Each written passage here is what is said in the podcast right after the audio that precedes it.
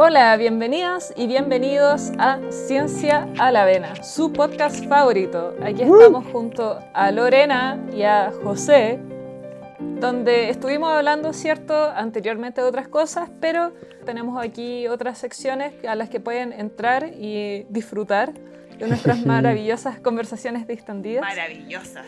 Pasando el rato. Así que hoy día particularmente vamos a ver cine y ciencia porque hice la, la, invitación aquí para que veamos una película en la cual elegimos ver Jungle Cruise. El crucero de la selva. Una película de Disney del 2021, Crucero por la Selva en español. Se estrenó recién esta semana. Recién estrenada esta semana.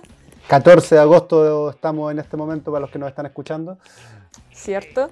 Oye, y hablando de lo, que decía Catalina, porque ella mencionó esta, esta película de la falla de San Andrés, donde el protagonista ah, es La Roca, Dwayne Ah, me encanta. Toda la razón. Esta misma película que vimos hoy día por invitación de la Yelenos, también el protagonista es La Roca, Dwayne Johnson.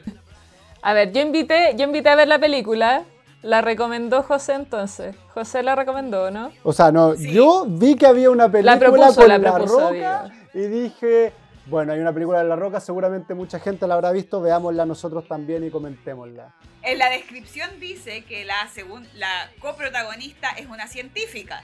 Claro, que eso en el fondo fue lo que nos llamó la atención. La película está ambientada en 1916, durante la Primera Guerra Mundial, y está protagonizada por Emily Blunt, que eh, interpreta a una científica llamada Lily.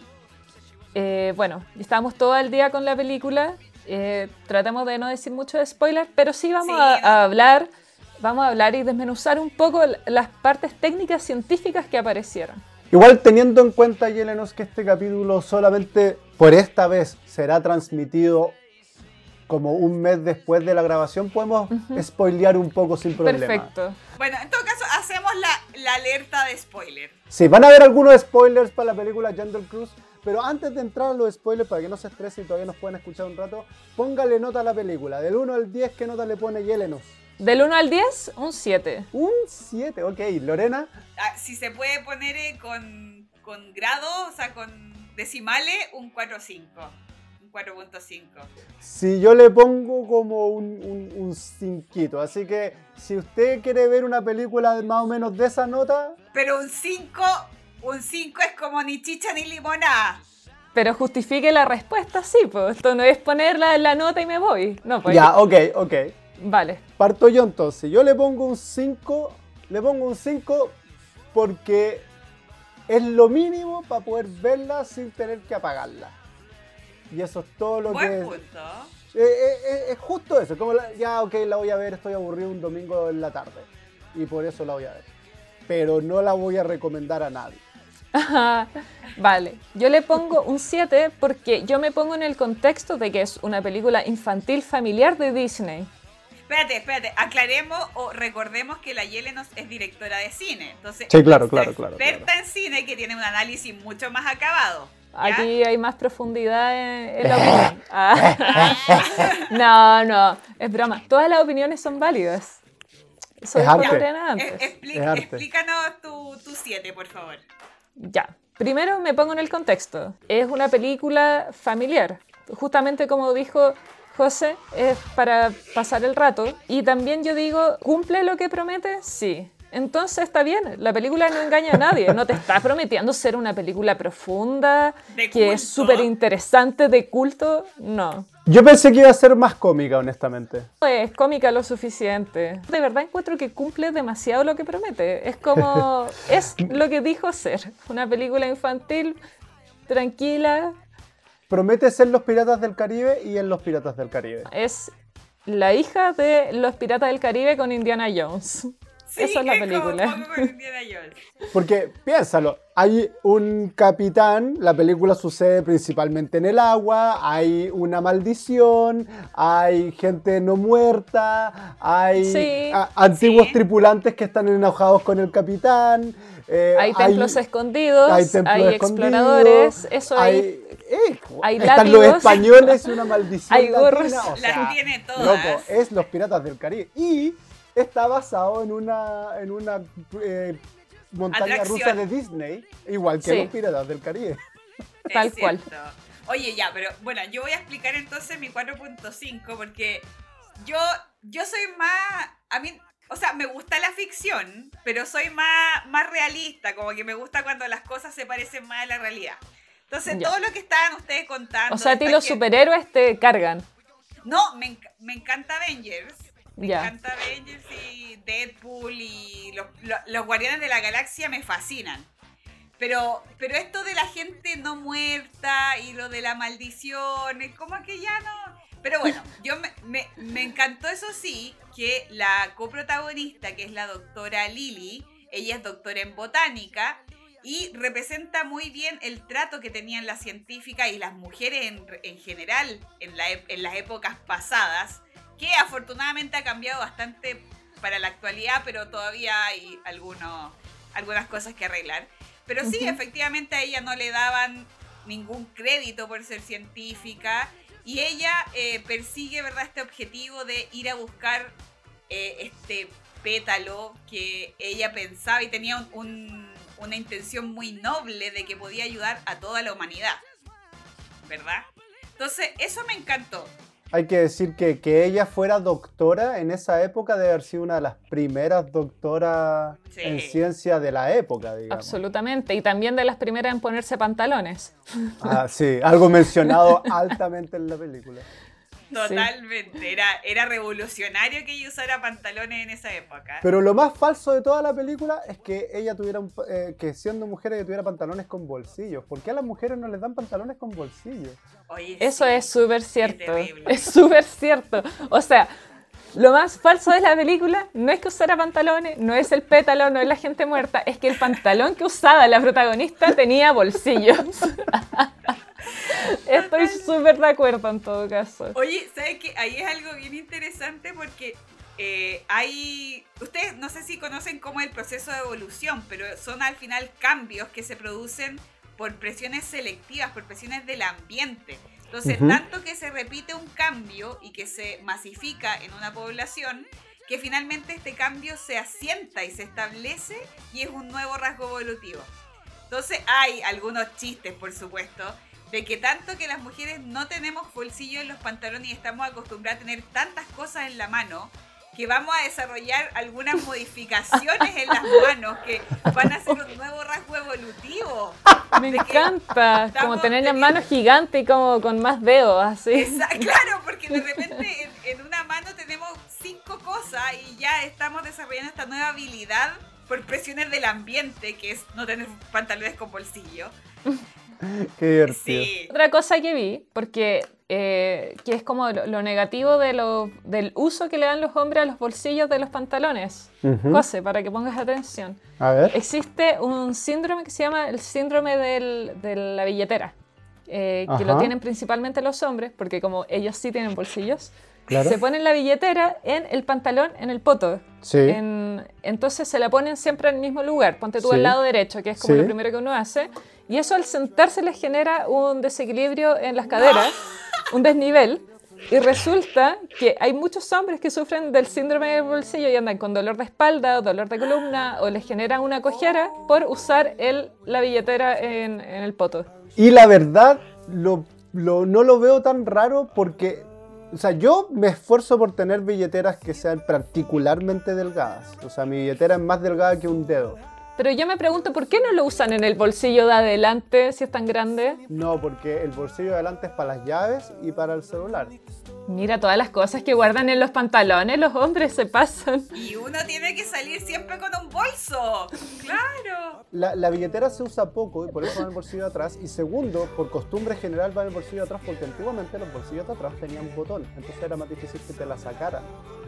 Y el otro detalle es que efectivamente la mayoría de las billeteras de los hombres son súper anchas. Ahora hay un movimiento nuevo en torno a Sí. billeteras del gas, pero la, la billetera de mi papá mide cuatro dedos de ancho. Es como... Claro. Es un cojín esa. Es un cojín, sí. es un cojín que está bien si se lo pone en el poto, pero tiene que, que equiparar. Con que dos. Tienen que andar con dos billeteras, claro.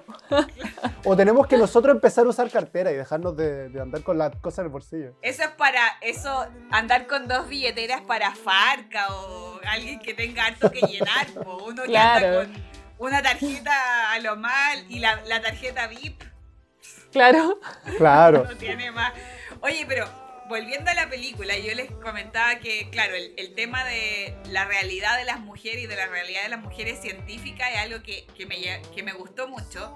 Y otra cosa que me gustó mucho de la película y por lo cual quizás le subí un poco la, la evaluación, es este concepto de que el árbol es un ente que da vida a toda la jungla y que es algo que, que verdad que maneja todas las, las ramas de la, de la jungla, porque este es un concepto científico real que acuñó una científica que se llama Susan Simard.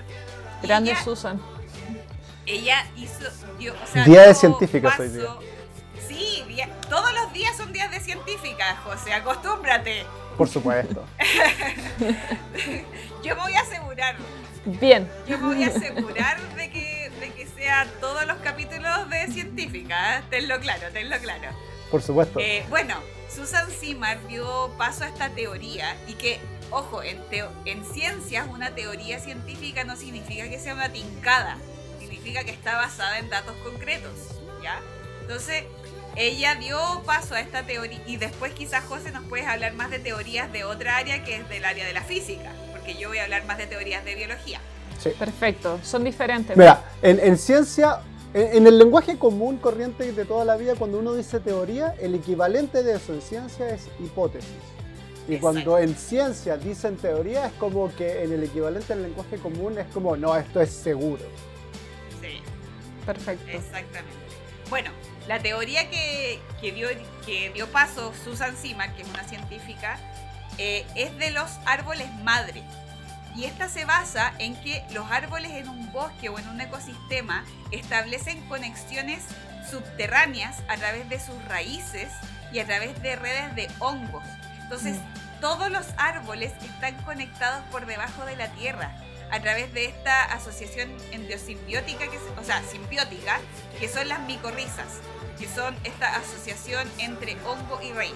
Entonces, Uh, todos los árboles están conectados y pueden ir respondiendo ante las señales. Entonces, si hay un árbol que está sufriendo, por ejemplo, que le falta agua, que le faltan nutrientes, los otros árboles le envían esos nutrientes a través de las raíces. No, qué ternura, me encanta. Entonces, al final está, está todo este ecosistema respondiendo en conjunto. Los árboles no actúan individuales, sino que actúan en conjunto. como el árbol de la película Avatar. Claro. De hecho, el, el árbol de la película Avatar está inspirado en la teoría científica de Susan Simard. Igual tiene harto sentido. O sea, es cosa de, de ver cómo funcionan por debajo de las raíces o en la cómo levantan la- las veredas en la calle. O sea, el poder que tienen las raíces de los árboles es gigantesco. Efectivamente. Y sabes qué? Que es es súper i- interesante. Bueno, a mí me, me apasiona, me encanta esta teoría aparte. No sé si se, se dieron cuenta. Pero eh, cuando los árboles son más jóvenes, los árboles que son más adultos también se encargan de mantener y de nutrir estos árboles más jóvenes para que crezcan sanos. Claro, porque les quitan la luz ellos siendo más altos. Claro. Exactamente, Ah. exactamente. Ahora Eh, entiendo mucho porque eh, estaba viendo un documental que de este el planeta Tierra de Netflix. Qué grande, Planet Earth. Parezco promotora de Netflix. No es que no auspicie, pero si quiere, que si quiere auspiciarnos, Claro, pero Netflix si quiere auspiciarnos, o sea, Sí. más que. Claro. que venga, que venga. Ya, tiene un documental que se llama Planeta Tierra. Cada capítulo es una parte, por ejemplo, océano profundo, montañas, volcanes. Cada capítulo se especializa en algo y hay uno que es bosques, donde muestran los bosques más grandes del mundo con los árboles eh, así gigantescos. Entonces, lo que mostraban de las cosas interesantes que tenía este bosque es que no llega nunca el sol abajo. Claro. No llega, o sea, es tanto, es tan gigante, es tan tapado, los árboles miden 50 metros ya. 50 metros son 10, 20, son 10, 15 pisos de edificio, escaleta. Claro. Muchísimo. Pero en el fondo son puros árboles muy grandes, todo acapara un, un lugar así gigantesco, entonces no llega la, la luz abajo. Claro. Y como en el fondo se, la vida se traslada un poco hacia arriba, hacia, la, hacia las partes más superiores de los árboles. Estoy hablando también de, de felinos, o sea, también como pueden escalar Pájaro. los pájaros, los primates, pero también crece mucha flora en el suelo. y me había preguntado cómo podía ser si no les llegaba el sol. Claro, obvio que tiene que ver con la conexión que tienen las raíces de los árboles. Todos los organismos vivos tienen una capacidad de adaptación impresionante. De hecho, yo creo que los humanos somos los que menos tenemos capacidad de adaptación de todos los seres vivos. Son diferentes niveles de adaptación. Uno es la adaptación a la sociedad y el otro Sí, porque el humano, por ejemplo, ha, sido capaz de adaptarse a, a, pasar tiempo en el espacio, que es algo que ningún otro ser vivo ha hecho nunca. Nosotros, que, que nosotros sepamos, no hay evidencia de que otro ser vivo se vaya al espacio porque quiere. Nosotros somos los únicos que hacemos cohetes para ir al espacio y nos podemos adaptar a poder movernos al espacio. Pero es que espérate, ahí tocaste un tema fundamental que es el poder querer, que es la voluntad. Los humanos son los únicos que tienen esta voluntariedad, este raciocinio. Somos los únicos que tenemos la capacidad de tomar decisiones. Los organismos, los seres vivos que no tienen raciocinio, que son todos menos los humanos, ¿verdad? Eh, no toman decisiones como con un cerebro, sino que lo toman según los cambios en su ambiente. Entonces, por eso yo digo, Claro, los algunos animales que tienen el instinto, efectivamente, pero es todo en base a las señales ambientales. Eh, o sea, nosotros también, las decisiones que tomamos son supuestamente en base a las decisiones ambientales, pero también tenemos la emocionalidad, la racionalidad, o sea, eh, es mucho más complejo. Entonces, por eso todos los otros organismos eh, responden a las señales del sol, a cuánto tiempo de luz y sombra reciben, cuánta agua, ¿verdad? Cuántos nutrientes, cómo, cómo responde la especie de, que está al lado mío, con las que yo convivo. Entonces, todo un tema. Ahora, volviendo un poco a la película, esta película Jungle Cruise eh, está, para los que no cachan, está eh, puesta en escena en, en, la Amazonia de Brasil y Perú. Pero obviamente no fue grabada allá. Eh, fue grabada con CGI en un estudio en Estados Unidos. En parte, por supuesto, por la pandemia, pero también eh, gráficos generados por computador. Y imágenes generadas por computador. Todo, todo, todo, todo, todo es pantalla verde. Porque... Hemos sido engañados. Siempre el cine te engaña, siempre. No. Parte del Amazonas en este momento se está quemando. El cambio climático está afectando al Amazonas y ahora que estamos en invierno, igual se está incendiando el Amazonas.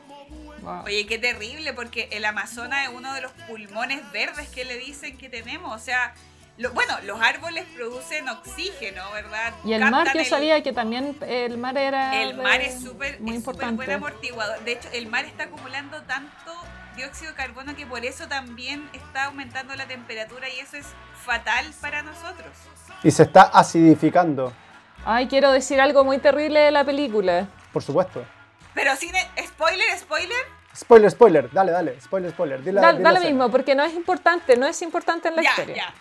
Hay una escena en que están en el barquito y aparecen delfines, los delfines encantados slash delfín rosado. los delfines del Amazonas los delfines del Amazonas. Y Lilia dice, está, está Lilia así como, oh, me encantaron los delfines, no sé qué, y ahí como que hablan un rato de los delfines. Y yo dije, no, ¿qué son estos delfines tan maravillosos? Los amo, necesito saber todos estos delfines. Me metí a Google, delfín del Amazonas, y primera noticia que me sale, delfín, o sea, eh, animal en peligro, de extinción. Oh. Queda uno dando vueltas solito por el Amazonas, pero tuvo un bebé, entonces ahora hay dos, pero no se pueden reproducir y todo el problema ahora yo así, no puede ser, no puede ser. yo no me, no me puedo alegrar porque vi ahí un delfín. Es como ya, en peligro de extinción, no puede ser. Ahora se, se da mucho que cada vez que nosotros conocemos de alguna especie te metes a buscar y está en peligro de extinción. ¿Verdad? Entonces, muchas personas, sobre todo las que tienden a negar el cambio climático y la crisis climática, dicen, bueno, si toda, toda la historia de la Tierra y toda la historia de la vida han habido especies que se extinguen, han habido especies que surgen. Sí, eso es efectivo y, y, hay cambios en el clima que están datados de millones y millones de años atrás.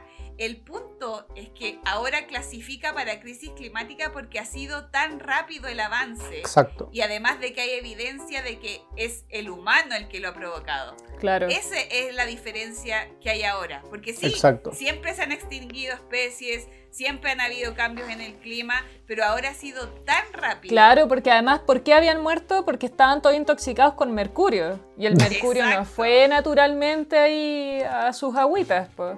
Y más encima las fotos eran de puros delfines, terrible, no lo, no lo vean porque me, me dio mucha pena. Estaban todos con la piel Ah. irritada, inflamadas, con tumores, ¿cachai? No, Claramente terrible. fue una reacción al, al mercurio. Exacto. Oye, mm, a todo esto, un- algo que me generó un poco de ruido, no sé qué tan cierto sea, pero tú mencionabas que los árboles botan oxígeno a través de sus procesos naturales, a través de las hojas y otros procesos, ¿cierto?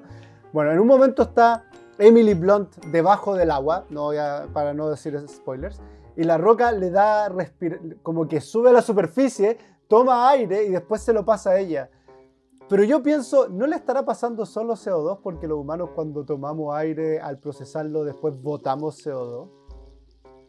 Fu- ¿Podrá darle oxígeno o, o fu- funcionará para los efectos de la película? Yo también me lo cuestioné. Mira, ahí yo, yo lo vería por, de- desde harto, de harta arista. Primero, la capacidad eh, respiratoria de la roca, que Debe ser enorme. Exacto, él tiene una anatomía que es muy grande, entonces probablemente sus, sus pulmones también son muy grandes. Entonces, cuando él sale a tomar esta bocanada de, de aire, toma mucho oxígeno y llena sus pulmones enormes de, de oxígeno. Y después, claro, baja y le transmite el oxígeno a, a Emily Blunt. Pero no, yo en la realidad no, no lo veo muy, muy posible. Y, y efectivamente, claro, eh, en esta, porque él sale y bota y luego toma de nuevo, probablemente, Sí, lo hacen como tres veces. claro, no, en todo eso, probablemente lo que él capta no es 100% oxígeno, es bastante dióxido de carbono. Mm. Claro, eso, eso pensaba yo. Recordemos que esta película es muy ficción. Sí, bueno, dentro de las cosas de ficción, quiero decir algo que es directamente falso y me consta, hay pruebas, que es cuando están en- peleando en, en la oficina de, de aquel personaje, a alguien se le cae la pistola, y justo lo habíamos hablado el otro día, y se dispara, ¡pum! Ah, sí. Se dispara sola. Es falso, las pistolas no se, no se disparan solas. La única forma que se haga el disparo es si tú presionas el gatillo. Y las pistolas traen un guardamonte. Entonces, de verdad, la única forma de que se dispare es que, la, que caiga justo, primero que se rompa el guardamonte y que la pistola caiga justo en la esquina de una mesa en el gatillo. Es súper improbable, básicamente. Es súper improbable. Y además que ahí no estaba roto el guardamonte, sino que se supone que con el- la, la fuerza del golpe se disparó. Eso no tiene sentido si los gatillos son duros. Entonces, Claro. no, no se puede.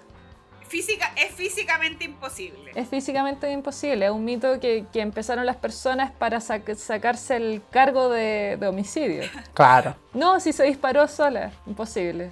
Oye, y ahí justo un poco antes de esa escena, ¿verdad? Sale lo del cloroformo, que en realidad sale en cualquier película, que ¿verdad? Este pañuelo con cloroformo que lo usan como para dormir a la, a la persona que quieren eh, quitarse del camino.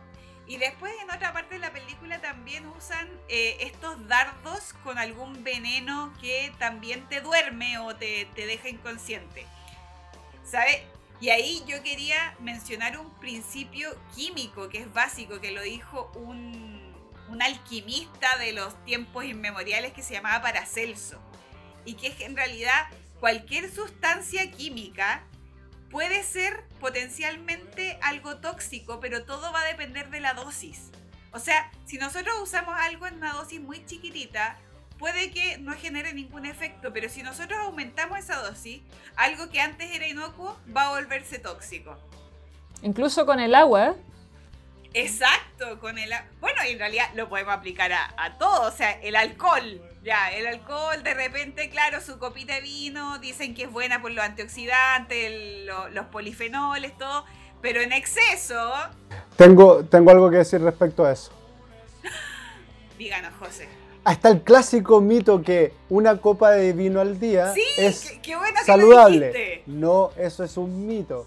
¿Por qué? Porque se dieron cuenta que cuando hicieron el estudio, lo que hicieron los tipos fue, estudiemos las personas que no toman alcohol versus las personas que toman alcohol y veamos cómo está la salud.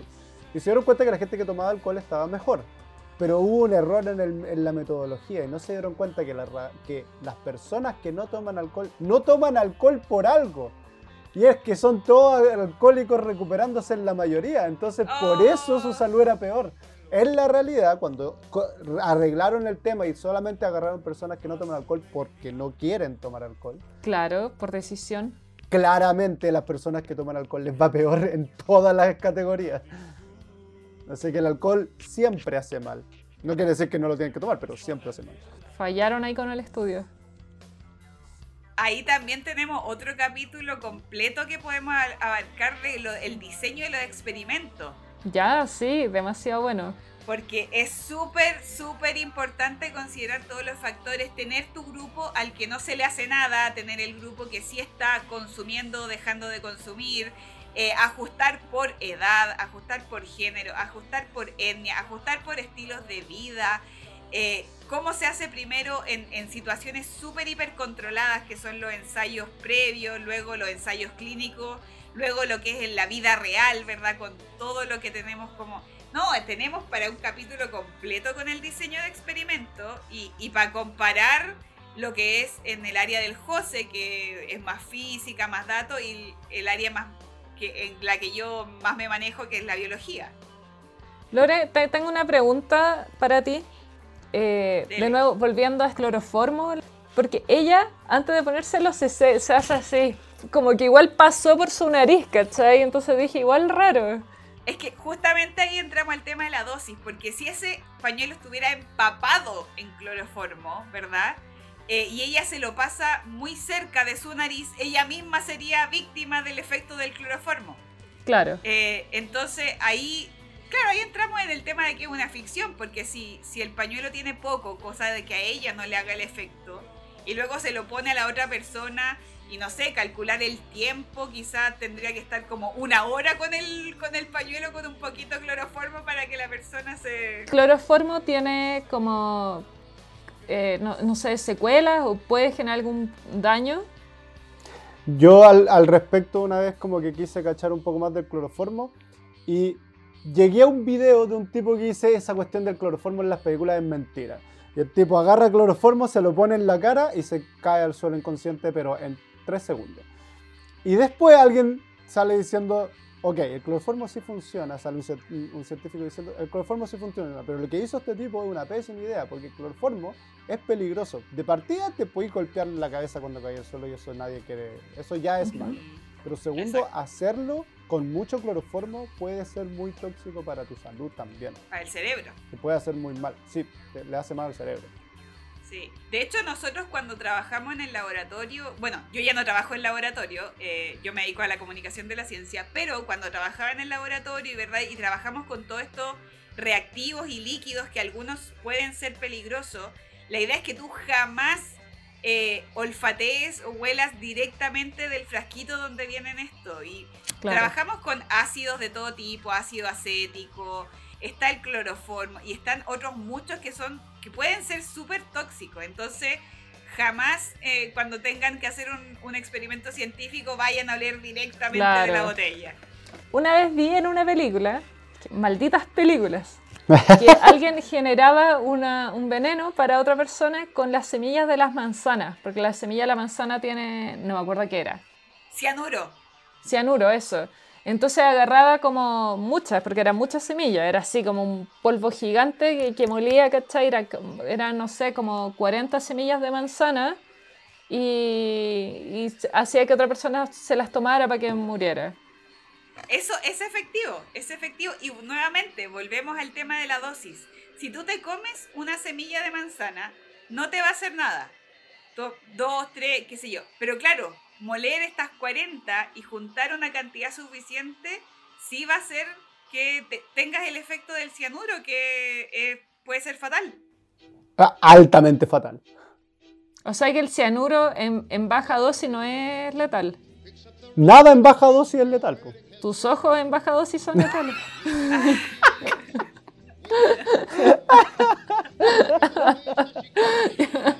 O sea, es que ahí depende, porque tú dices baja dosis, ya, baja dosis de cianuro, no sé, será, estoy inventando, un gramo. ya. Pero baja dosis de otra cosa puede no ser un gramo, pueden ser 0,5. Perfecto. Sí, sí. Entonces, estamos, sí, estamos, estamos, son distintas escalas. Hay que guardar las proporciones. Exacto. Claro. Exacto, exacto. Oye, ha estado súper entretenida la, la discusión. Pero bueno, tú dices malditas películas, pero eh, nos da paso a discutir todas estas cosas. Obvio que sí. O sea, el cine abre muchos temas de conversación interesantes. Por supuesto. Y esas son la- la- las cosas como más notorias, porque yo creo que si nos sentamos a ver la película de nuevo con un ojo mucho más crítico, vamos a ver, o sea, miles de cosas que no tienen sentido. Como- Miles de cosas. Oye, pero ¿se dieron cuenta de la talla implícita que tiraron en la película? ¿Cuál de todas? Que Dwayne Johnson, el actor protagonista, en algún momento se petrifica. O sea, Dwayne La Roca Johnson se transforma sí, en La se Roca. petrifica y, se- y después se despetrifica. Se, derro- se derroquiza. Yo quiero proponer un tema también para otro capítulo, ya he propuesto como cinco, pero esta película que es de Disney, ¿verdad? En algún momento tenemos que hablar de este rumor de que Walt Disney está criopreservado. Sí, ¿qué onda La eso? criopreservación. Tenemos que hablar de eso, por favor. Anótalo, Yelenos, por favor. Anotado aquí. aquí Sí, y por eso nosotros, eh, queridas y queridos oyentes, tenemos planeado hacer este podcast por al menos un año, si es que, si es que todo sale bien, y ojalá indefinidamente. Si es que se alinean los astros. Oye, sí, y pucha, apóyennos, claro, como Ciencia a la Vena y también en todas nuestras redes personales, ¿verdad? Por A supuesto. Yelenos la pueden seguir tal cual como Yelenos. A José también.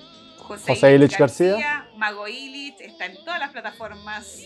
TikTok. Exacto. Y un Científica. Y a yo, Bio Lolita. 2020. Exactamente. Y por supuesto, no olviden de seguir a Fundación 42, que es la casa de nuestro querido podcast. Recuerden que pueden encontrar todas las ediciones del podcast en la página web de Fundación 42, fundación42.org. Ahí están todos los capítulos y por supuesto en todas las plataformas, particularmente Spotify, pueden encontrar todos los capítulos del podcast. Gracias por escucharnos.